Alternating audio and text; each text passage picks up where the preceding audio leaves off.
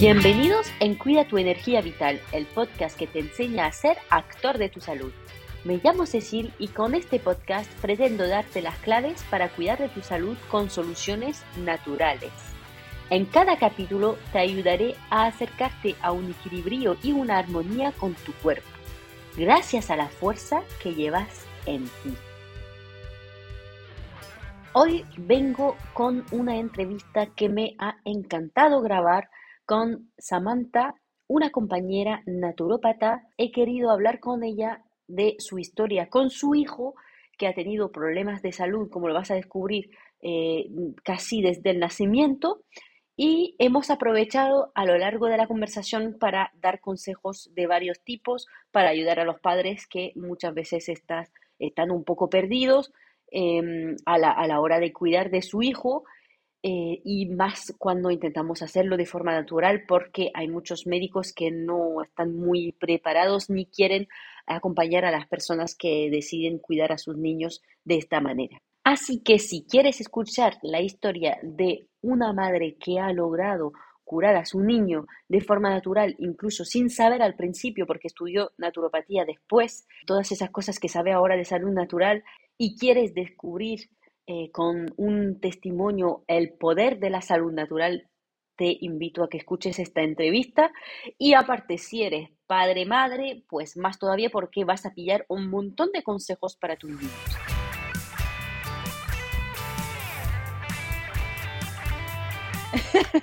bueno, iba a decir buenos días, buenas tardes, como estamos a un lado y el otro del mundo, Así que, eh, Sam, bienvenida al podcast Cuida tu energía vital. Estoy súper contenta de tenerte aquí para hablar de un tema que eh, realmente, como no he experimentado yo todavía, aunque tenga algo de conocimiento, pues eh, quería que lo hablase una madre naturopata.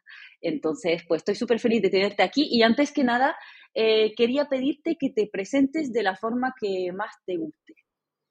Vale, muchas gracias. Bueno, primero, Cecil, gracias por la invitación y por la confianza y bueno, por quererme, eh, querer mi opinión y, mi punto de vista. Em, bueno, como dijo Cecil, soy mamá y soy naturópata. Em, pero eso ha sido lo más reciente de mi vida, digamos. Eh, yo soy arquitecto.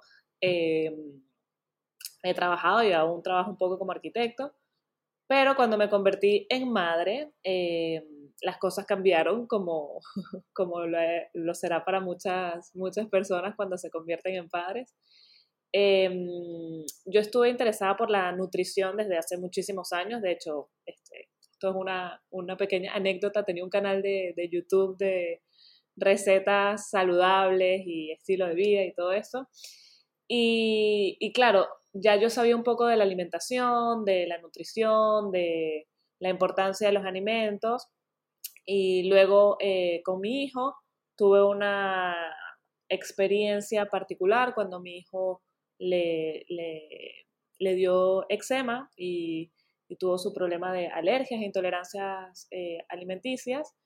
Y esto me llevó al camino de la naturopatía porque fue una naturópata quien nos ayudó y quien yo siempre digo que ella salvó a mi hijo y me salvó a mí también porque para mí fue, fue muy fuerte y, y nada, yo quedé muy impresionada de cómo, de cómo funcionaba la naturopatía, cómo, cómo funcionaba la medicina natural y para mí fue no sé si tuve una epifanía o una visión, pero fue súper claro de yo tengo que hacer esto, yo necesito hacer esto para ayudar a más mamás, para ayudar a más niños, para, para compartir eh, eh, este conocimiento.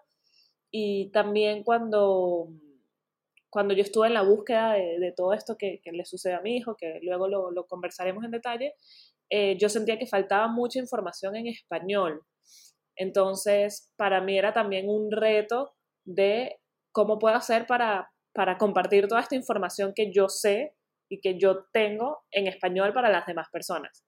Entonces, pues bueno, eso es un poco resumida la historia de cómo llegué acá y ahora pues ahora me dedico, me dedico a esto, a la naturopatía, a, ayudar a otras personas, a compartir mi conocimiento y eso. Genial, pues sí, mm, la verdad es que yo pensé lo mismo con el tema, por eso estoy compartiéndolo en español, que no es mi idioma maternal, aparte de que disfruto de todas formas hablando español. Eh, es verdad que al llegar a, España me costó encontrar eh, aceite esencial, que es lo único que usaba yo para como medicamento, entre comillas. Em, y bueno, en general el conocimiento, pues sí, efectivamente encontraba que se hablaba menos de eso, por lo menos. Así que me alegro que lo digas porque también eh, de lo que yo sé de ti, también sé que has pasado tiempo en Francia. Entonces, pues ya nos podrás contar quizás, eh, no sé si la naturopata que conociste ha sido en Francia o, no, pero bueno, que em, has pasado por ahí, que hablas perfecto francés, de hecho, y bueno, que por eso estamos ahí compartiendo en, español, em, aunque ahora se hace mucho más. Pero bueno, te lo agradecemos. Y mm, quería, porque hay una cosa con respecto, ahora me interesa que nos cuentes un poco más de lo que le pasó a tu hijo, eh, y hay una cosa que yo he escuchado mucho, es que eh, pensamos que un bebé no puede tener ya acumulado tantas cosas que le haga mal y le enferme como para llegar a tener eczema o cualquier tipo de... Esa es un poco una creencia que se tiene, ¿no? Entonces, eh, ¿por qué piensas que le ha pasado esto a tu hijo? ¿Cómo ha sido el proceso de... Eh, qué, le ha hecho, qué le ha cambiado la naturópata en, su, en sus hábitos de vida o, bueno, que tú has tenido que cambiar, obviamente, porque él no podía. Em, pero bueno, cuéntame un poco todo eso. Sí, em, sí, bueno, yo estaba en Francia, como bien lo dijiste, yo viví ocho años en Francia. Y mm, también un paréntesis, eh, hablas perfecto español, así que eso lo quiero reconocer públicamente, porque también admiro mucho que estés haciendo todo este trabajo en español. Em, en ese momento yo estaba en Francia y eso fue en el 2020, es decir, plena pandemia, pleno confinamiento, cuando a mí me tocó dar a luz. Entonces, pues nada, yo di a luz en unas condiciones un poco particulares em, y todo el tema del posparto fue, fue bastante particular también por, por toda esta situación que no, que, que no podíamos controlar. Em, en ese momento yo no tenía mucha información de, de o sea, de, la medicina natural, sabía de, la nutrición, como dije antes, sabía, bueno, un poco los remedios de la abuelita, de las cosas que dice eh, la mamá, de, bueno, vamos a hacer esto, pero no tenía mucha información. Eh, cuando mi hijo tenía dos meses, empezó a salirle una resequedad en la, en la cara. Yo dije, pues nada, esto es normal, los bebés, hay que entender que los bebés están en un eh, medio muy húmedo, muy eh, acuoso, o sea, cuando ellos están en la barriga están en un medio líquido y cuando salen al, mundo exterior, pues es sumamente seco. Ya por ahí hay un primer, digamos, choque en cuanto a, lo, a todos los cambios que tiene que experimentar un bebé. Em, es cierto que los bebés, digamos, nacen perfectos, em, no, tienen, no, tienen por qué tener ningún problema, pero hay mucho, experimentan muchísimos cambios. Eh, la manera, de hecho, el primer trauma de la vida de una persona es su nacimiento. Eh, entonces, bueno, por eso es que ahorita hay todas estas em, ¿cómo se dice? Como prácticas de volver a lo natural, un poco más a lo primitivo, de, dar a luz de una manera un poco más consciente, menos invasiva. Eh, entonces, nada, volviéndole a mi hijo, pues él empezó esta resequedad a los dos meses. Yo no le presté mucha atención, intenté hacer este, bueno, lo que podía en casa. Y luego esto fue empeorando, empeorando, eh, que mm, se convirtió en un eczema, es decir, piel enrojecida, eh, escamas, Em, le fastidiaba muchísimo. Eh, llegó un momento que el, el, el, eczema le iba creciendo, le agarró toda la cara, mi hijo tenía toda la cara cubierta de eczema, se rascaba muchísimo, eh, varias veces fue súper fuerte porque se despertaba en la noche cubierto en sangre de tanto haberse rascado. Y, y yo decía, no, o sea, que no puede ser, o sea, no puede ser que esto esté pasando. Iba, fui al pediatra, por supuesto, porque ahí todo es como que pasa algo, vas al pediatra. Fui al pediatra y me dijo, no, pues, este, esto es, primero me dijo que era un hongo, me pareció raro, yo, bueno, ok. Me mandó una crema, no funcionó, y luego me dijo, no, mira, esto es eczema, tienes que ponerle antibióticos o corticoides. Eh, a lo que yo dije, mm, no, ya va, un momento, vamos a hacer una pausa y pensar, mi bebé está pequeño, yo no quiero ponerle antibióticos y no quiero ponerle eh, corticoides, porque ya yo en ese momento, ya yo sabía que los corticoides podían causar dependencia.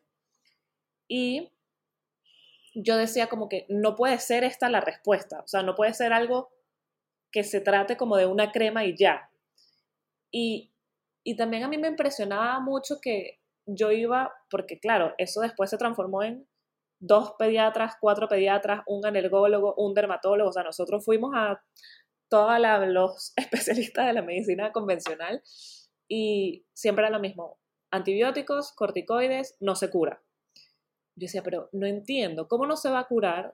¿Cómo, cómo, cómo no, no me preguntan más de qué está comiendo, qué ha pasado, este, qué medicamentos ha tomado, si toma medicamentos, qué vacunas le han puesto? Nadie me preguntaba nada. Y em, yo creo que fue parte de, le agradezco mucho como mi frustración y mi terquedad en ese sentido de decir, no puede ser, tiene que haber otra cosa tienen que haber otra cosa porque, porque es que no puede ser así. Y pues nada, yo me, yo digo que yo me obsesioné un poco con ese tema y bueno, empecé a tomarle fotos a mi hijo, yo le tomaba muchísimas fotos como para documentar el, el, la evolución de lo que estaba pasando. Empecé a leer muchísimo en, en internet, empecé a, buscar libros de nutrición, de métodos naturales, de todas estas cosas. Y em, me di cuenta de, primero, de que él tenía un poco de, reflujo cuando, cuando hacía sus tomas. Y otra cosa que noté es que cada vez que lo, porque en Francia está el, el carnet, el librito de la vacunación donde te registran, y yo noté que cada vez que le ponía una, una vacuna, pues le salía más eczema. Entonces, como que se calmaba, luego vacuna, eczema, vacuna, eczema, y yo decía, ya va, algo, algo no está bien, hay, hay algo que tengo que terminar de entender. Y, mm, y dije, bueno, ya va, voy a parar, voy a parar las vacunaciones. Le dije a mi esposo, hasta que no sepamos, este, vamos a parar este, de, de, vacunarlo, vamos a tratar de entender qué está pasando con su digestión, con su... Em, sí, con cómo él está recibiendo y, y, cómo está su, digamos, su ecosistema interno y bueno, la, nada, ahí con toda la información que, que, estuve viendo, caí en el tema de los metales pesados y, y la nutrición y cómo funciona el aparato digestivo. Y claro, entendí eh, que la alimentación es muy importante, la manera en cómo, cómo, cómo alimentamos incluso a un bebé, o sea, cómo se le da las, las tomas, si estás eh, amamantando, ese, eso es también súper importante. Y también el tema de, de, de, las vacunas. Yo sé que esto puede ser un tema controversial, pero eh, hay que aceptar, y, no es un secreto para nadie, que las vacunas son una carga de, metales pesados para cualquier persona y para un bebé muchísimo más. Y todo eso lo tiene que gestionar el, cuerpo del bebé, sobre todo el hígado. O sea, el hígado es como el gran eh, protagonista de voy a filtrar todo lo que está pasando. Entonces, cuando yo entendí eso, yo no sé por qué me obsesioné y dije, el problema está en el hígado y en el sistema digestivo. Y empecé a averiguar y en Francia es muy conocida la forma de, eh, del naturopata, del naturópata. Em, en Francia se utiliza mucho y, y, me acuerdo que le dije a mi esposo, vamos a ir ahí, vamos a ir a un naturópata porque yo creo que eso es lo último que yo voy a intentar, no, no sé qué más hacer. Y me acuerdo que fui y la, la, la chica que me atendió fue súper linda, eh, súper amorosa. Y yo le dije, mira, esto es lo que le está pasando a mi hijo, yo creo que está relacionado con algo en su digestión y con el tema de las vacunas y, le y creo que su hígado está sobrecargado, algo le pasa a su hígado. Y ella me dijo, mira, sí, creo que tiene lógica lo que estás diciendo. Ahí fue como mi primera señal de, de esto está bien, porque fue la primera persona que me validó y que me dijo, ok, tienes razón, está bien, lo que, lo que estás diciendo tiene sentido. Y este, ella me dijo, te voy a dar un tratamiento natural para eh, desintoxicar el hígado, poner a trabajar todos los eh, órganos emontorios, eh, que son los órganos de eliminación, por tres meses y me dices qué, qué tal vas. yo, ah, bueno, perfecto.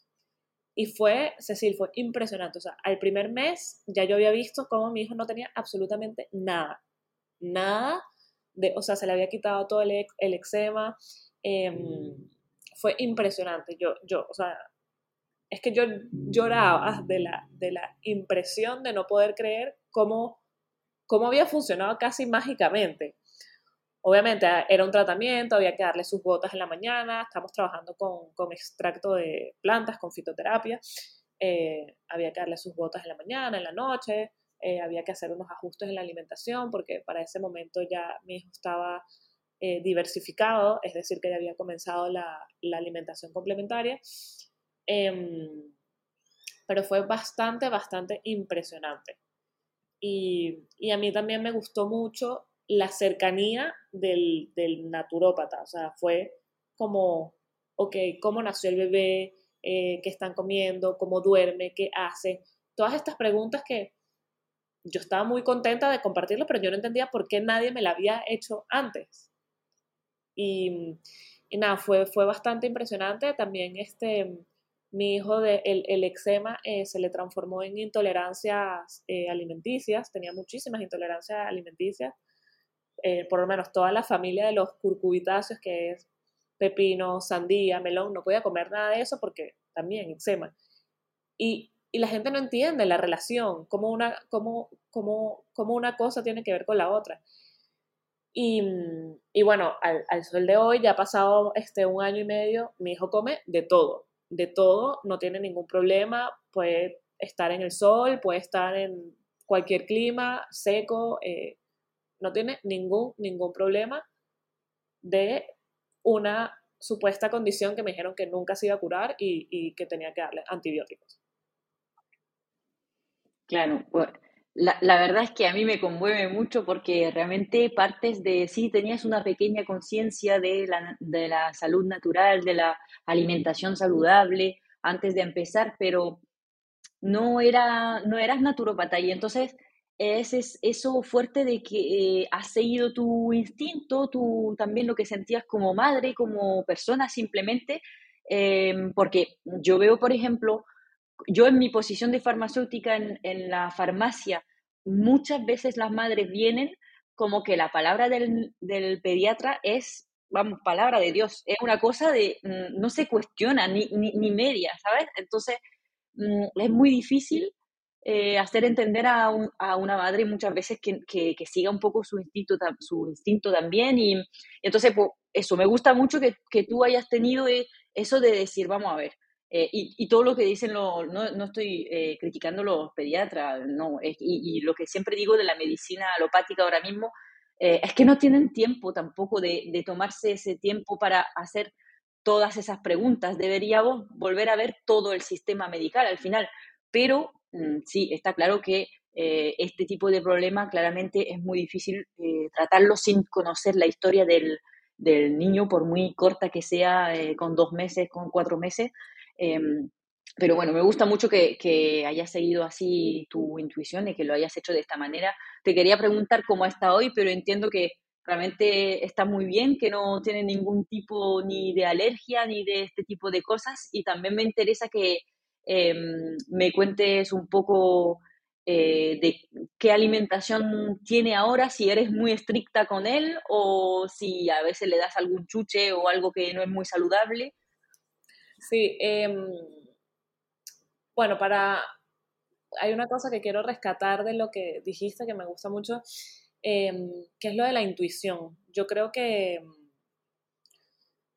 eh, que la, la medicina alopática está hecha hoy para desconectarte de tu intuición y desconectarte de el hecho de escuchar a tu cuerpo y hay una cosa que me gusta mucho que, creo que te la comenté el otro día, que es eh, el sentido común es el menos común de todos los sentidos.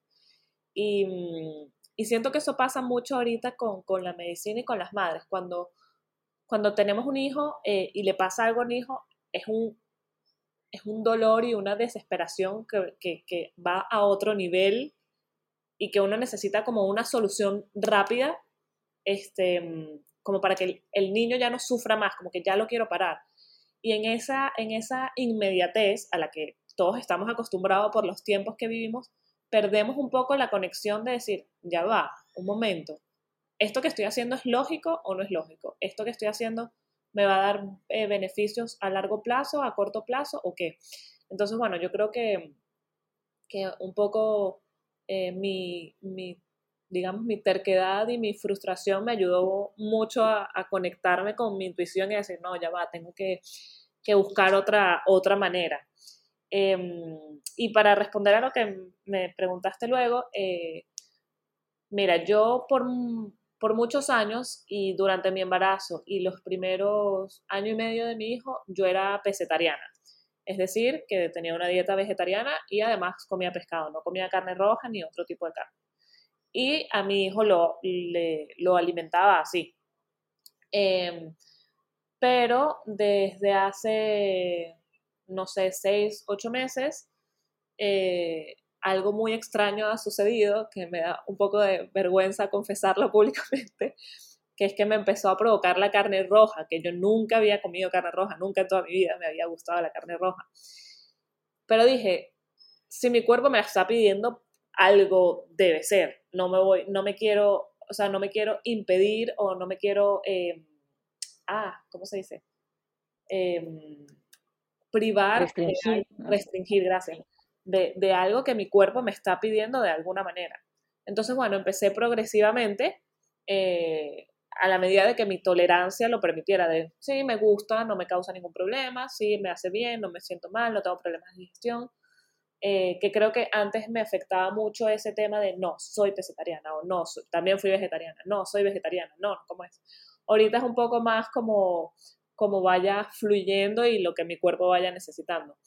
Em, en cuanto a mi hijo, no tengo así muchas, bueno, no sé, restricciones, pero hay cosas que son 100% no, por lo menos todo lo que es azúcar, azúcar no, es un no rotundo procesados, trato de no, en mi casa yo no compro gluten, por ejemplo, cosas que tengan gluten, eh, pero es por como, o sea, así comemos nosotros, así comemos en casa, entonces no es una cosa este, directamente hacia él. Eh, por lo menos en casa no tenemos cosas que tengan gluten, no tenemos eh, dulces, no tenemos chucherías, no tenemos mm, cosas procesadas, si compramos algo afuera, tratamos de que sea de un, este, de un sitio, de un restaurante que conozcamos. Em, y si salimos, trato de eh, controlar en la medida de lo posible. Em, no me gusta tampoco decir, no, no, no, todo, todo es malo. No me gusta tampoco categorizar de esto es bueno, esto es malo. Yo le explico, mira, este, esto tiene azúcar, esto no lo comemos por esto, esto no es bueno o sea, o le digo, esto te puede dar dolor en la barriga, después que eso lo entiende, le digo, te puede hacer un bobo en la barriga, em, entonces él ya lo asocia, ah, no, no quiero tener un bobo en la barriga, entonces no me lo como. Entonces, esa, esas pequeñas asociaciones, pero en casa a mí me gusta eh, hacer todo lo más eh, consciente posible, saludable posible y que sea rico, o sea, que sea delicioso. También la gente piensa que no, es que comer súper sano es aburrido y es lo peor y comes lechuga y ya, y en verdad, no, pues este, yo le, le hice a mi hijo su, su cumpleaños de dos años y me empeñé de hacerlo todo en casa y, y le hicimos pastel con topping y cupcakes y frutas y un montón de cosas y estaba súper contento y, y, y, no hace falta darle otros alimentos que no, que no tienen ningún aporte nutricional, o sea, si él sale y está en casa de un amiguito y hay algún eh, evento, y, bueno, con moderación está bien, pero en casa no, porque en casa no comemos así. Claro, sí, es súper interesante. Hay muchas cosas que, que, dijiste. Bueno, primero, igualmente me, me, gusta, gracias por confesar públicamente el tema de la carne, pero re, realmente yo creo que es súper importante eh, porque, bueno, es otro tema y podremos hacer otro capítulo del podcast si quieres sobre el tema de, de vegetariano no vegetariano, que comeré todo eso. Pero mm, eh, volvemos a lo mismo de lo que dijimos antes, el, la intuición, o sea Mm, yo eh, no me acuerdo ahora qué, cómo, cómo era su nombre, pero sé que hay una mujer que es muy famosa en el mundo de la naturopatía en, Francia y se supone que come eso, todo muy bruto, muy vegetal, muy bruto. Em, y, un naturópata que había trabajado con ella decía que un día pues, se le antojó pues su carne roja en plan cruda, ¿sabes?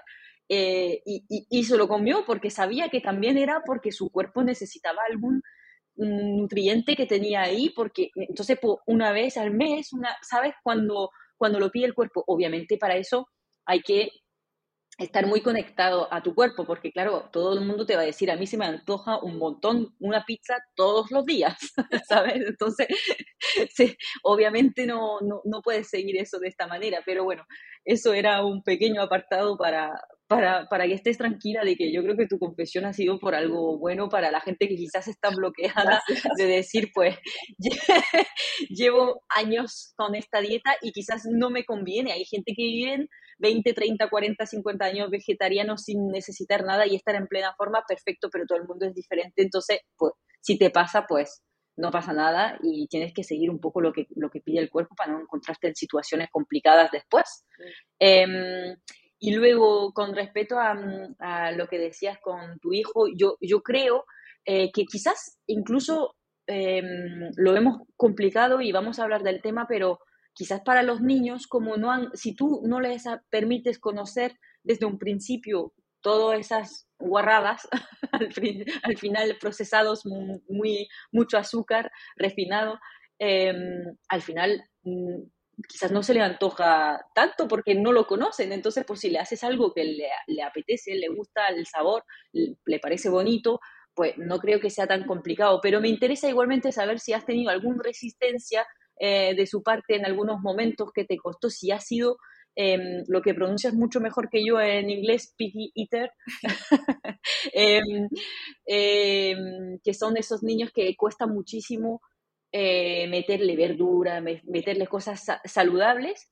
Y aunque no lo haya sido, como empezaste incluso la salud natural con recetas y alimentación eh, saludable, si tendría algún consejo eh, para los padres que están viviendo esa dificultad, digamos, en la crianza de sus hijos. Sí, en cuanto a los picky eaters, que, o sea, la traducción sería como comensales exigentes, que Em, sí, como bien dices, los niños estos que no comen verduras o no comen frutas o no aceptan, qué sé yo, X tipo de alimentos. Mira, yo creo que em, los niños son, yo siempre digo que salen, nacen reseteados, o sea, son un canvas en blanco y ellos aprenden lo que ven, o sea, lo que ven en, todo el tiempo, lo que ven en la escuela, si van a la escuela, lo que ven en casa, lo que ven en casa los abuelos, no sé, y sobre todo en casa. Entonces, creo que eh, cuando tenemos un, un, niño difícil o exigente con la comida, es un poco autoevaluarse como padres y decir, ¿qué estoy haciendo yo? ¿Cómo yo le estoy presentando los, eh, los alimentos? Eh, ¿Cómo es la, cómo se involucra mi hijo en, en la cocina? Em, yo creo que por lo menos a, mi hijo le gusta tanto comer, porque es que a nosotros nos gusta muchísimo cocinar. Y, cocinar para nosotros es como, es un evento importante en la parte del día. Hay una parte del día que es vamos a cocinar y vamos todos a cocinar. Y él, y él forma parte activa de la cocina en la medida de lo que se puede. O sea, yo ahorita, bueno, no le puedo dar un par de, de huevos para que los rompa porque no lo va a ser un desastre, pero si lo puedo ayudar y decirle, ok, hicimos los huevos, los puedes, eh, lo puedes batir, eh, o me ayudas a poner la sal, o así. Yo creo que eh, mientras más uno los involucre, más ellos van a entender que, que los alimentos son parte de la vida, que no hay alimentos enemigos. Este, también creo que es muy importante la variedad y la diversidad.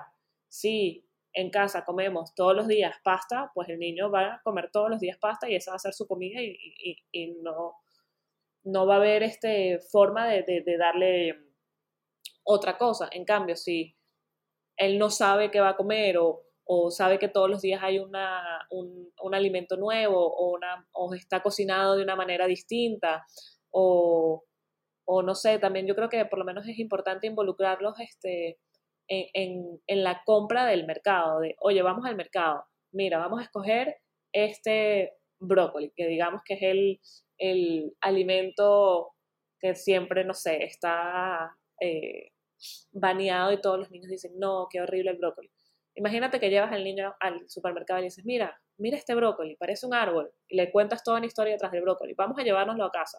Cuando llegas a la casa le dices, ¿te acuerdas de este brócoli? Lo escogimos juntos en el supermercado.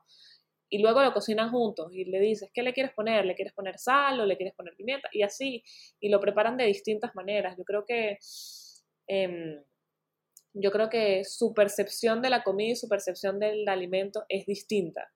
Em, pienso que el método del baby led weaning ayuda muchísimo, eh, que es cuando los niños empiezan a a, comer, la, empiezan la, diversificación, la alimentación complementaria, eh, que es dejar que los niños exploren la comida. La, sí, va a ser, es bastante desastroso, no voy a decir que no, o sea, es muy, muy desastroso. Em, pero bueno, a mí me parece bastante divertido y para los niños les da una, una, una visión de la comida y, y, un enfoque de la comida completamente distinto. O sea, yo me acuerdo de, mi hijo a los nueve meses no, todavía no caminaba, pero era capaz de agarrar una nectarina y comérsela sin, sin ahogarse, sin... O sea, él estaba, tenía confianza en él para acercarse a los alimentos. Y, y por lo menos con mi hijo, si él tiene resistencia a un alimento, no lo obligo, o sea, no le digo, es que te lo tienes que comer porque el brócoli es mejor. No lo obligo, le digo, ah, bueno, no quieres, no pasa nada. Pero se lo, se lo sigo ofreciendo en otras presentaciones y se lo sigo mostrando en otros contextos, como lo que te dije antes del supermercado. ¿Te acuerdas el brócoli que no te comiste antes? Mira, aquí está en el supermercado, está en todos lados.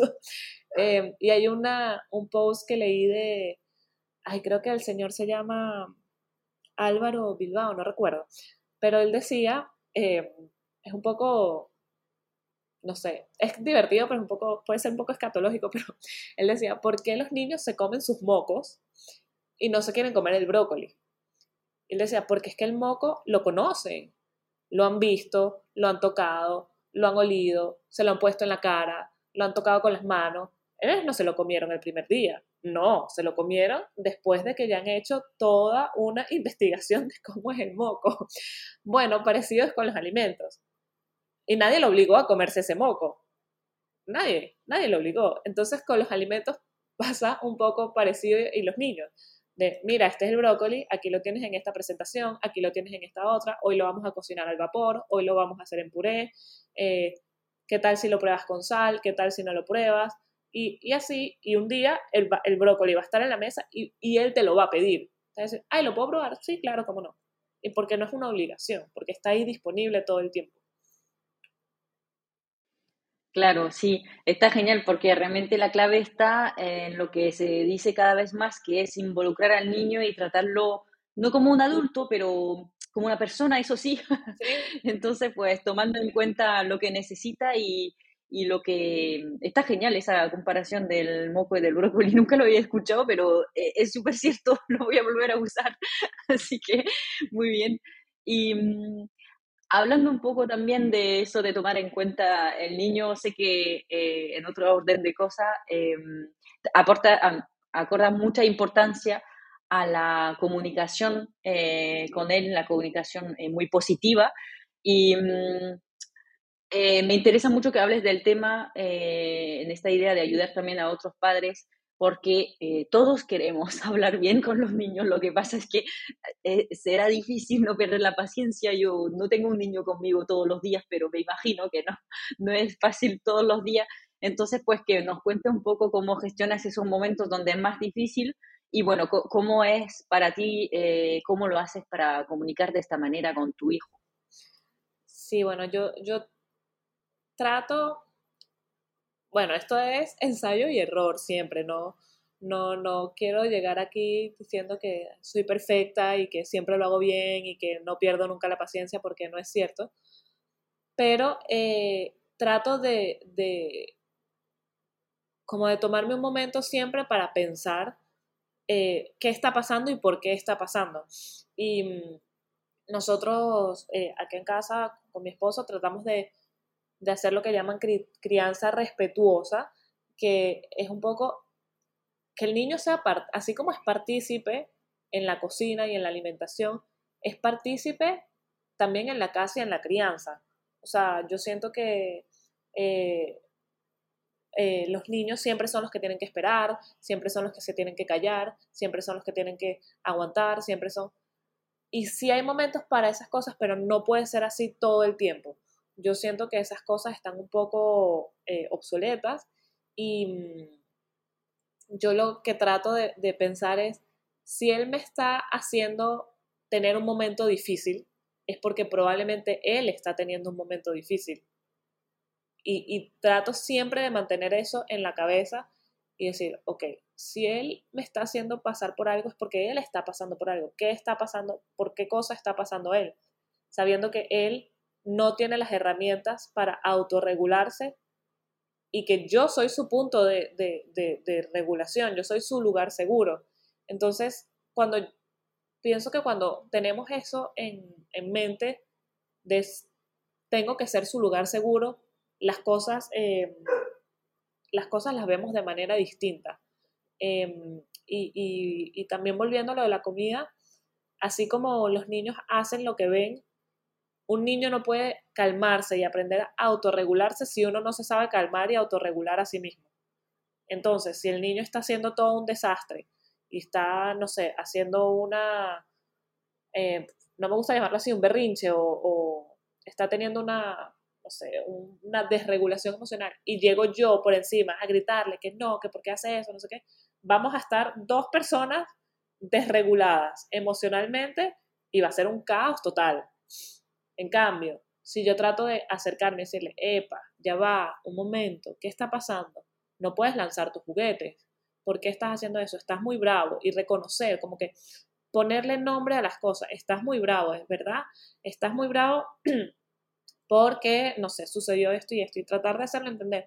Ahorita mi hijo todavía está pequeño, eh, tiene dos años y medio, pero yo estoy segura de que mientras más uno practique esta dinámica y normalice esta dinámica de nombrar los sentimientos, validar los sentimientos, eh, regularse a uno primero y después a él para, para ofrecerle a una persona calmada a, a su hijo, cuando él vaya creciendo va a ser más fácil porque él va a entender y, él va a, o sea, él va a copiar esas mismas eh, métodos de, regulación.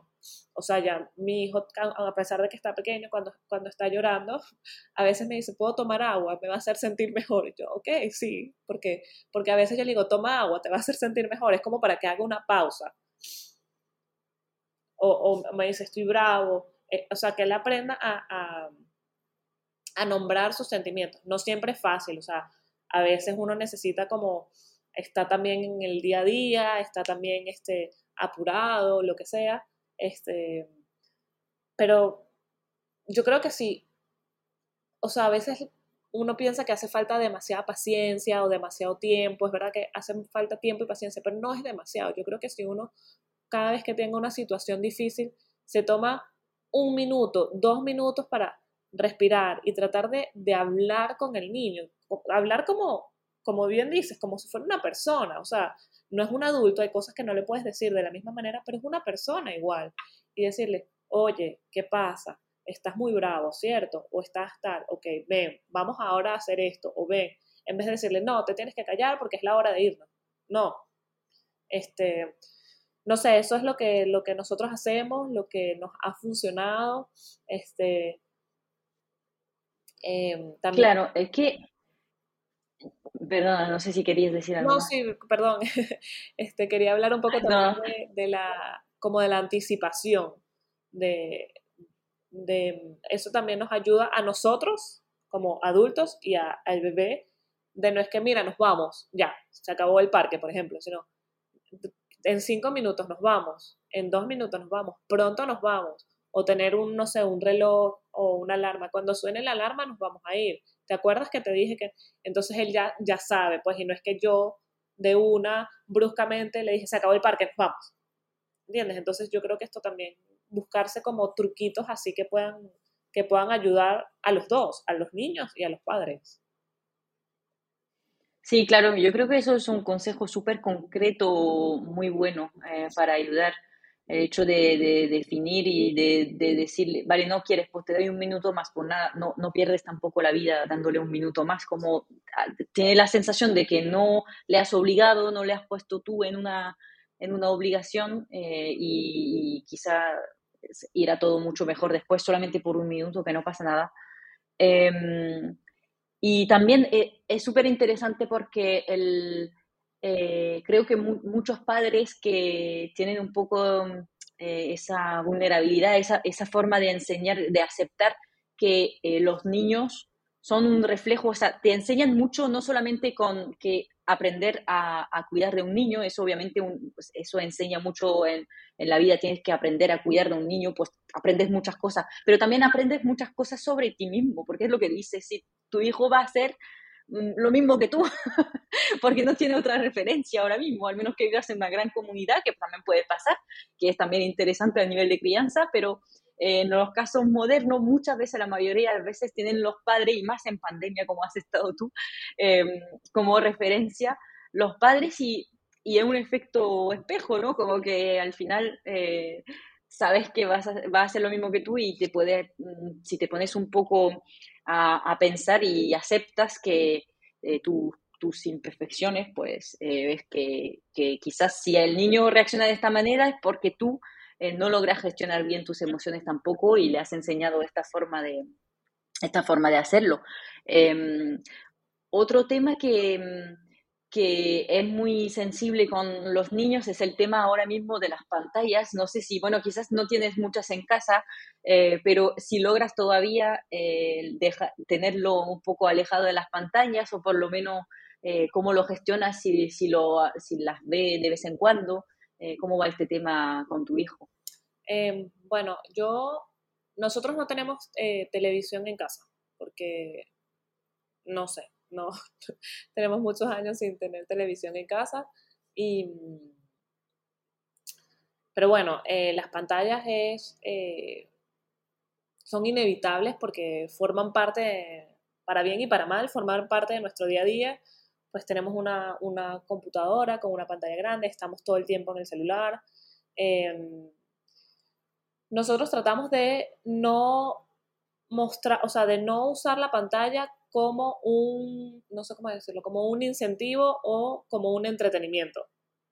Es decir, estás aburrido, toma, puedes ver una película, estás aburrido, eh, esto, si te portas bien, que, que, tampoco uso la palabra portarse bien, eh, digo, portarse sabio. Digo, si te portas sabio, tienes la, la, televisión. Eh, pero por lo menos eh, los abuelos, mis padres viven lejos. Entonces, lo, para llamarlos y verlos por video, pues no, o sea, estoy obligada a usar la, la pantalla este, de, de mi celular para que él vea a sus abuelos o vea a sus familiares que están lejos. Entonces, en esos momentos particulares, mira, vamos a ver, este, vamos a llamar a tus abuelos o vamos a, a, llamar a, por lo menos a mi prima o vamos a llamar a tu tía y así. Eh, en esos momentos sí hay como em, derecho a la pantalla porque no hay otras maneras.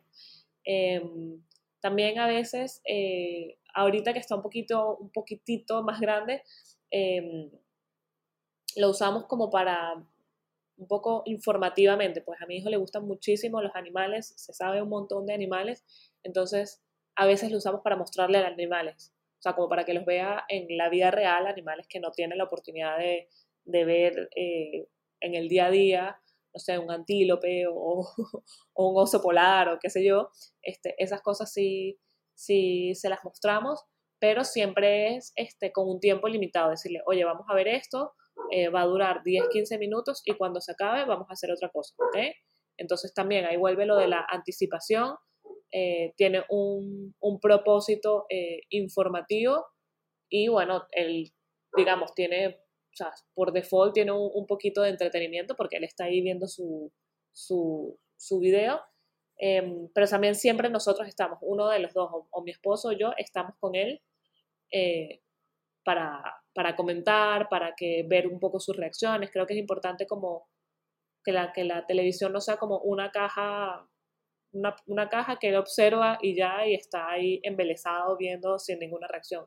No, creo que tiene que haber un poco de interacción con el humano al lado o cerca, decirle, oye, mira, ¿viste ese oso polar que acaba de pasar? ¿Qué piensas? ¿Viste? Tiene cuatro patas, o no sé, o cuando estamos hablando con, con los abuelos, también siempre estamos ahí, este, como para que él vea que hay como una interacción. Entonces, bueno, por ahora, este, ese es como manejamos las pantallas. No, no digo que en un día no veamos una película con él, porque bueno, hay películas que yo diría, Ay, sería súper chévere verla con mi hijo, pero creo que todavía no está pequeño como para entender, este, para entender mm, que, cómo funciona, qué es una película, qué es verdad, qué no es verdad. Eh, también, pues el tema de las pantallas antes de dormir o cerca de la hora de la siesta no lo hacemos porque pues está todo lo de la luz azul que, que después este, hace que para dormir sea más difícil. Entonces, bueno, creo que, que como todo, pues con, con moderación y, y con conciencia, pues sabiendo el para qué, por qué, en qué momento y, y, en qué cantidad.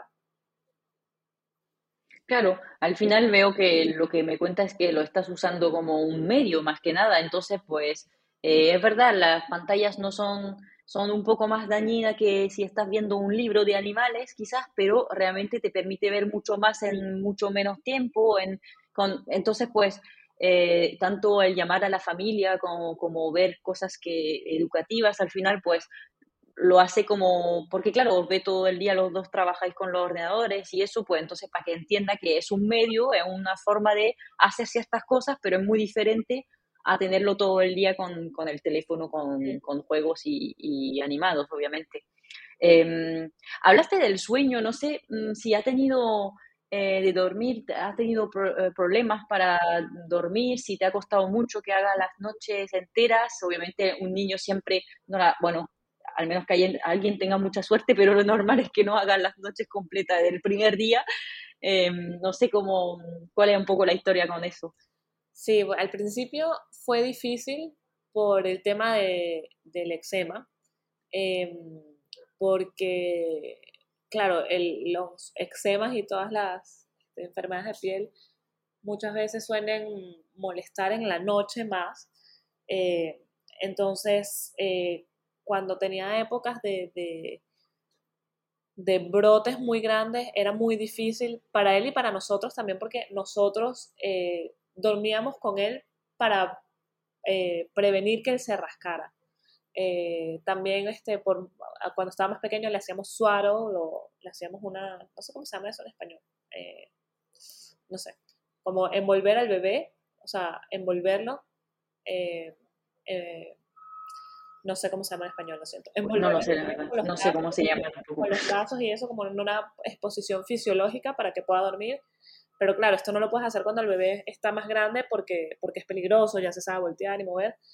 Entonces, eh, nada, lo tuvimos que dejar, pero ya luego cuando se le calmó el, el, el eczema, eh, las siestas era lo más complicado porque se había acostumbrado a dormir con nosotros, o sea, a, a, que nosotros lo tuviéramos en los brazos por el mismo tema del eczema, nosotros lo teníamos en los brazos para sostenerle a él sus brazos y que no se, que no se rascase.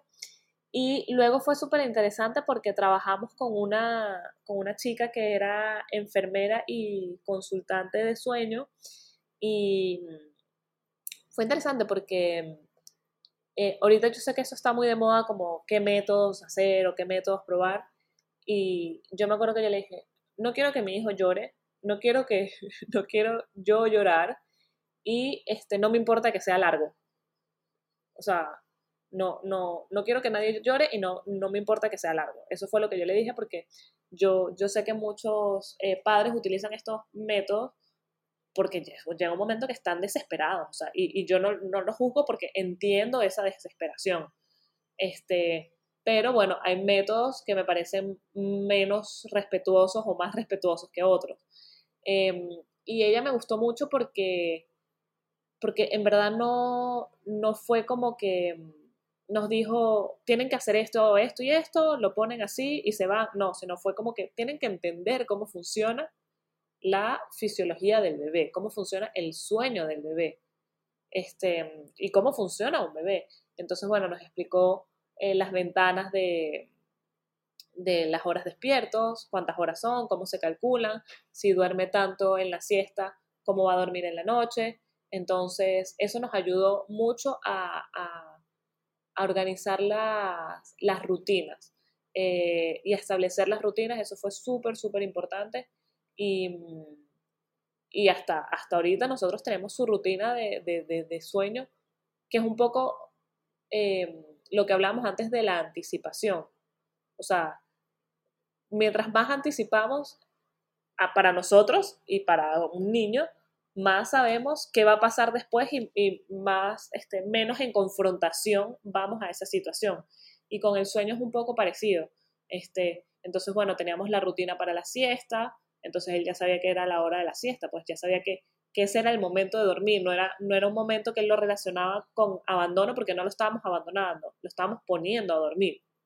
E igual en la noche, era vamos a hacer tu rutina y es la hora de dormir, entonces él ya sabía y, y, y, y ya ahorita que está más grande, este, él ya sabe, él dice, ah, es la hora de leer el cuento, es la hora de bañarse, este, y ahorita es quien apaga la luz, bueno, yo apago la luz, o sea, no hay como todo un, un, ¿cómo decirlo? Como un tabú de, ay, la oscuridad, voy a apagar la luz, el momento donde nos separamos. Sí es cierto que hay una separación, pero no, la, no se vive mal.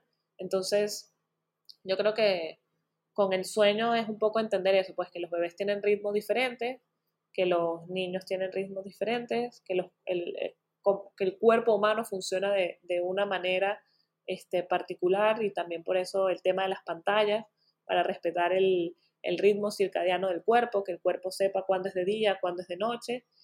Y, para un niño yo creo que mientras más anticipación, mejor.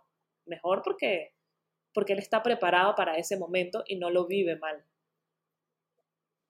Claro, sí, sí. Eh, em, creo que el, la, palabra, la palabra más importante de la naturopatía es personalizar. Y en este caso aparte conocer a los niños que lo que decía eh, tiene, un, tiene un ritmo de sueño diferente y con cada edad va cambiando. Eh, por eso los adolescentes duermen hasta las 2 de la tarde. eso ya es otro problema más tarde que te llegará. Pero em, cada, cada momento estás ansioso, ¿no?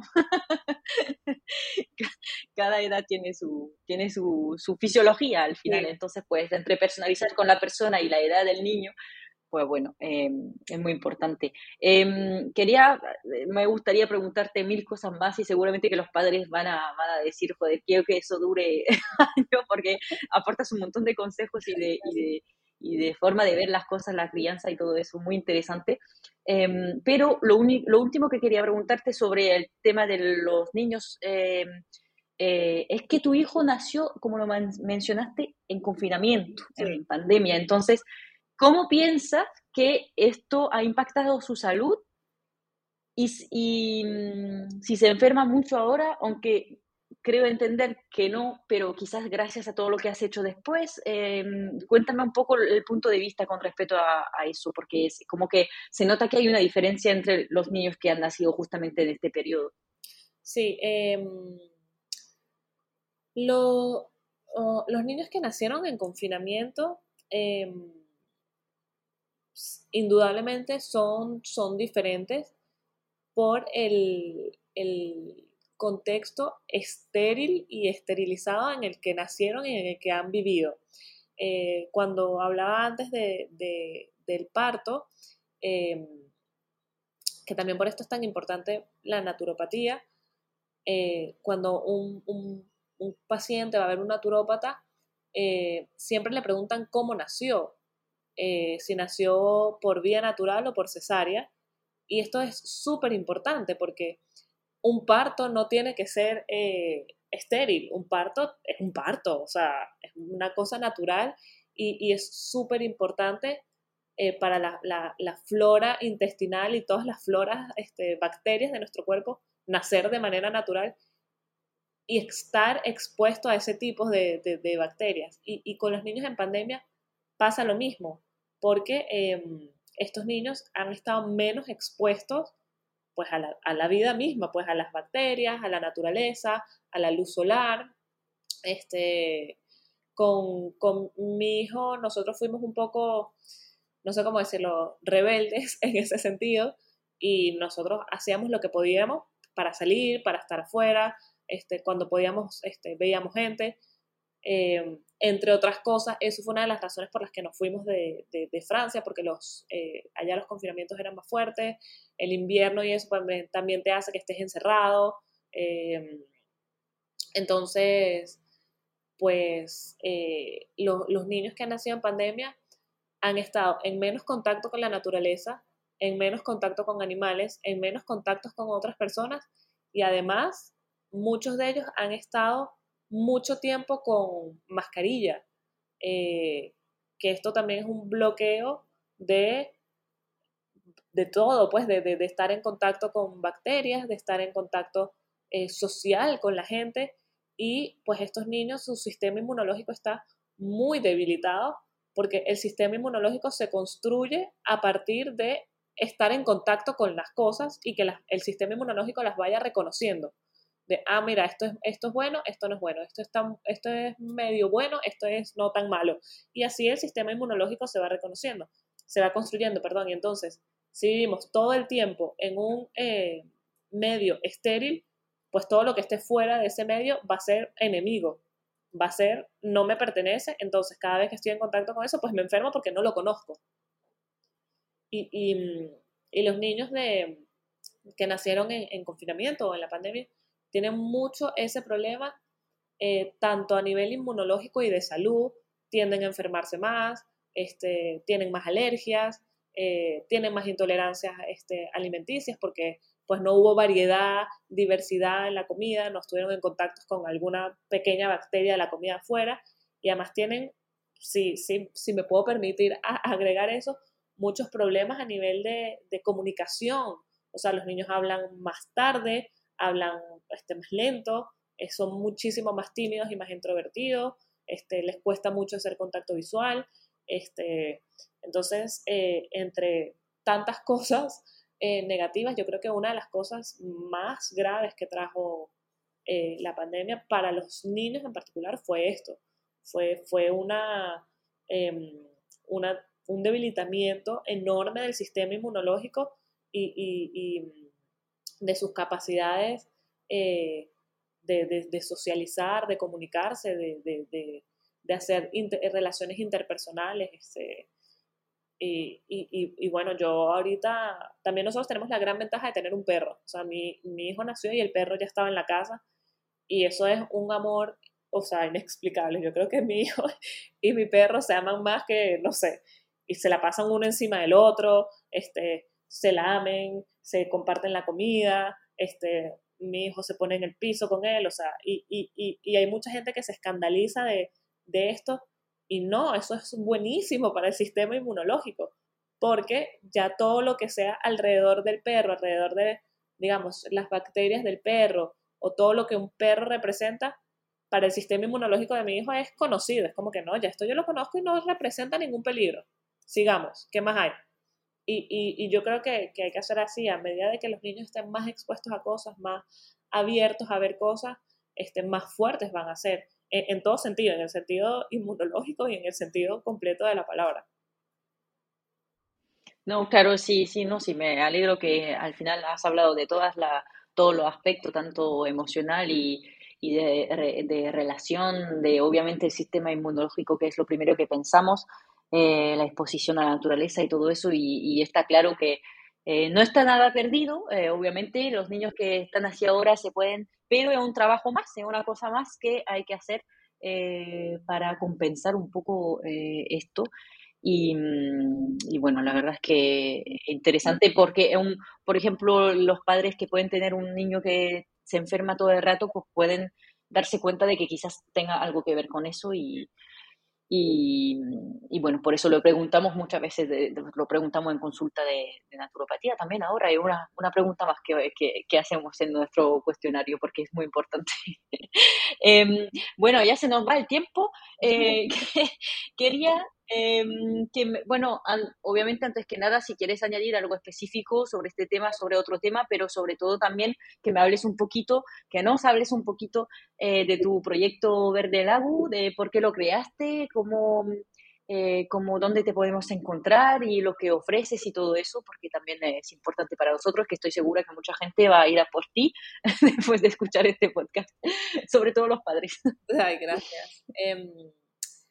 Yo quisiera agregar que mm, lo que dices de los niños ahorita es también un poco entender, bueno, que hemos venido hablando a lo largo de todo el, episodio, de la relación con el cuerpo, que es importante no perder esa relación que tenemos con el cuerpo, de aprender a escucharnos y de entender que todo está relacionado, que, que, no, que un síntoma nunca es un síntoma, que nunca nada está aislado y de repente los niños que siempre se enferman, eh, habría que revisar la digestión y la gente dirá, pero la digestión no tiene nada que ver y en verdad tiene todo que ver. Eh, el sistema digestivo y el sistema inmunológico son mejores amigos y están juntos y necesitan este, nutrirse el uno al otro. Entonces, bueno, un poco, un poco este, como que dejar esa reflexión, entender que, que somos un todo, que todo está relacionado, que, que mientras más en sintonía estemos con nuestro cuerpo, mejor nos va a ir y, más vamos a entender cómo, cómo funcionamos como, como, un todo y como un ecosistema.